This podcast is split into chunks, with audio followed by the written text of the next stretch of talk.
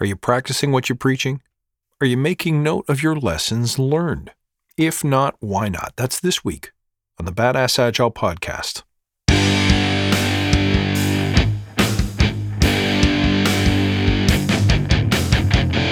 Greetings, team. Welcome to the Badass Agile Podcast. I'm your host, Chris Williams.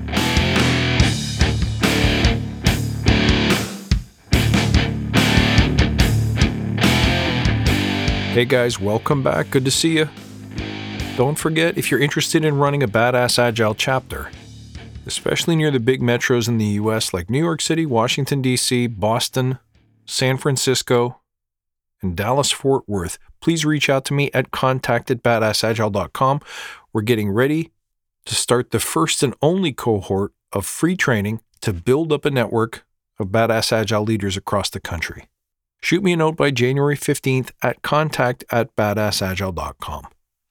Okay, so you're an agilist, but are you really good at the badass fundamental of getting humble? That means, are you looking at yourself, your own performance, and inspecting your own game? Let me show you what it looks like. But first, let's remember why we're here. To create an elite tribe of leaders who truly serve their clients and communities by doing what matters and what works. Relentlessly chasing value and excellence like a badass. There's so many resources out there about what you need to do to be agile, but we focus on who you need to become in order to lead teams. So let's hammer down those fundamentals to create a truly unique force in this industry. And if this helps you, please tell your friends. All right, lessons learned. Are you doing them? Here's how I do them personally for myself and my performance as a coach, as an individual, as a human being, because I want to make sure I'm continuously adding incremental value. I want to make sure I'm addressing and hitting my gaps. You can't stand still. So each and every day, I set aside some time to write down what I learned over the course of the day. Sometimes I do that with pen and paper. Sometimes, if I'm pressed for time, I'll dictate it into a phone or voice recorder. However you do it, it is the daily practice that matters. Now, I'll go so far as to say you don't even have to reflect on them that long, because the second part of this practice that matters most is once a week, or at the very outside once a month, going back over the things that you've collected and harvesting the really impactful lessons learned. Some of the things you learn and write down every day will be commonplace, obvious, or may not have that much impact. For example, maybe on a given day, you didn't allow yourself enough time to get to the subway during rush hour and you're five minutes late for a meeting. Okay, stuff happens, lesson learned, good to know.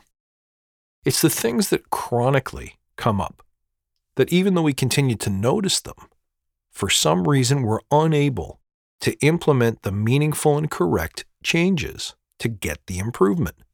So if you're late once, worth writing down, but maybe not worth sweating over. If you're late once a week, obviously that impacts the way your client sees you, the way you feel about yourself, and your ability to give your clients the best of your time. So maybe that's something you would like to improve.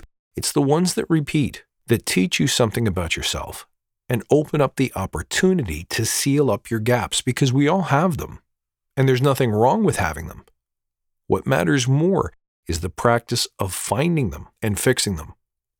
And this is where so many people get stuck with retrospectives and introspection. It's the fear of seeing something about ourselves that we don't like that causes most people to be really good at giving feedback, really good at preaching feedback, but pretty bad at accepting it. And if you look carefully, that could be a huge hole in your practice.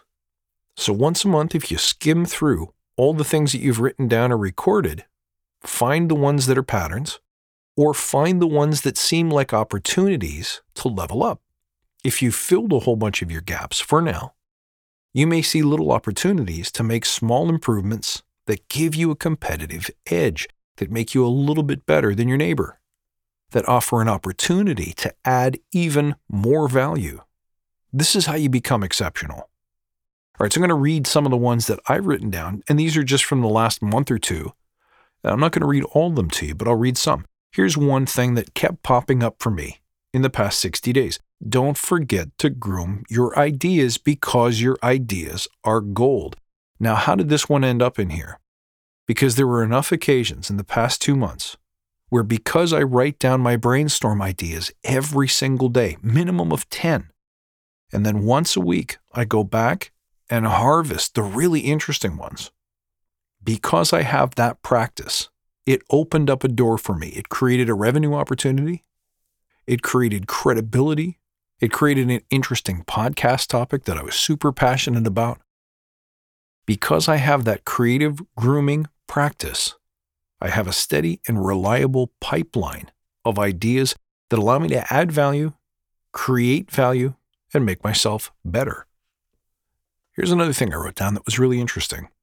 Because you were able to overcome obstacles that you didn't think you were capable of overcoming, you learned from experience that you can do anything. That was a powerful one for me. All I have to do is look back on my reflections and my lessons learned from days when there were things that I wasn't sure I was going to be able to make it through properly. And I did it. And because I didn't believe it, and because I did it anyway, and because the outcome was positive, I learned an important lesson that I will never forget, that I'm capable of anything I set my mind to, and so are you. And that belief, not just from writing it down, not from reading in a book, but from experiencing it, I know that to be true for certain. And that's been extremely powerful for me ever since. Here's a good one. You waste a lot of time. I do. I'm addicted to my phone, right? I do so much on social media, on LinkedIn, on Twitter, on Instagram. I'm always looking and checking for reactions. I'm always waiting for emails. I'm always looking for opportunities. I always can't wait to hear what people have to say or think. And of course, I'm guilty of some, you know, binge watching and checking out too many squirrel videos. But if we're being honest, I notice this keeps popping up over and over and over. And I think I use it as a procrastination device sometimes. So, knowing that about myself, I created a habit that when I'm sitting there and I catch myself wasting time, doing things that don't add any value, I give myself about three seconds to shift gears and go do the thing that I was avoiding. The minute I do that, I erase all of the fear, all of the negative emotion associated with doing something maybe not pleasant, maybe something uncertain, and I just go and attack it. And the times when I do that, I create so many new opportunities, so much better quality, so much higher volume of output that I'm actually training myself out of some of those time wasters, which is great. Now, here was a big one for me in terms of feedback. I think this year was the year of being maybe a bit too cocky for my own good sometimes. Because what happened is I started to assume that no matter what situation I was about to face, I felt like I got this. Now, that kind of confidence is good and powerful, but sometimes it keeps you from preparing the way that you should. So I had a note here that's saying failure to prepare is preparing to fail. It's a reminder to me that I needed some practice to make sure I was doing the minimum level of preparation, visualization, contemplation before engaging with customers, engaging with people. And the simple experiment that I tried to fix that was a note-taking practice. So at the end of every meeting, I jot down the key takeaways from the experience so that next time I meet with that same customer, I have not forgotten the context. And this is, you know what, this one becomes more important as you engage more and more clients at the same time. That wasn't a concern for me two years ago. Now it is. So hey, I've learned. You have to take better notes and you have to prepare better. You also have to do more research about your client and their industry and the current state of affairs.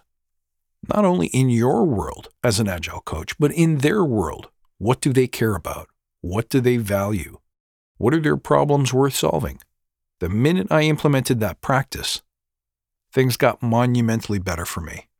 Guess there's another great one here. Lean into the hard, scary stuff. Life is not supposed to be easy. Excellence is not supposed to be easy. So seek out the hard challenges. Don't be afraid of the fact that it's a lot of work, it's a lot of failure, because those are the things most worth achieving. Another great one I noticed is that attachment causes pain. So the moment you are attached and invested in a certain outcome, whether that's a job, a promotion, a raise, a certain effect that you want to have on people or teams, the minute you are tied to a specific outcome, you're hampering yourself.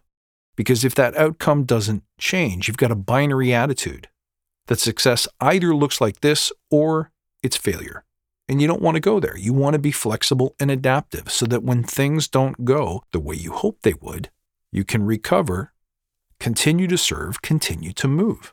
Here's one I already knew about myself. You use too many words. Absolutely. Hey, deep down, you want to know something, guys? I have a fear of not being heard and not being understood. So I use too many words. Now, I've already cleared myself of the affliction of going um, um, um when I speak. So if I can get rid of that habit, I can get rid of this one too, but I need to practice it because it's pervasive. I've had that one for my entire life, and I really want to change it. I also learned from experience that the minute you visualize, which means not only going into meetings and engagements and situations with intention, but also picturing a certain outcome, the way pro athletes do before a game, really changes how you show up in the session or the meeting. So it's a technique I'm learning to use more and more and more, and you should too. I also have to learn as my business is evolving from a single client model to a multiple client model that I have to keep lots of lines in the water. Now that's something I've done as a podcast before, which brings up my next learning. There's all of these things that I teach and preach, but sometimes I forget to do them. And keeping lots of lines in the water is something that I intuitively and intellectually know and apply to other areas of my life and practice, but failed to do so for my sales pipeline. So not only do I need to keep more lines in the water, but I have to remember my own lessons. It's no good to teach it and then to fail to live it. And then the last great one was one that came from a recent podcast episode that I did with my friend Mike Karen, who has this wonderful saying that I want to borrow, and that's be impeccable with your word. That one really stood out for me. What would it be like to be known as the person who always keeps their promises, who does the impossible, who is an authentic person, who says what they mean and does what they say? That's something I aspire to. So even though I wouldn't say I've been a huge failure in that area, there's probably always areas for improvement, so I'm going to take that one to heart as well. So there's quite a few baked in there that I just gave you, but what about you?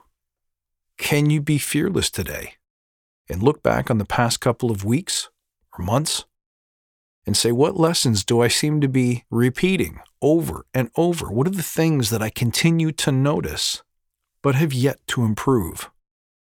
When you find those, the next step, guys, is to commit to an experiment to improve it or to implement it.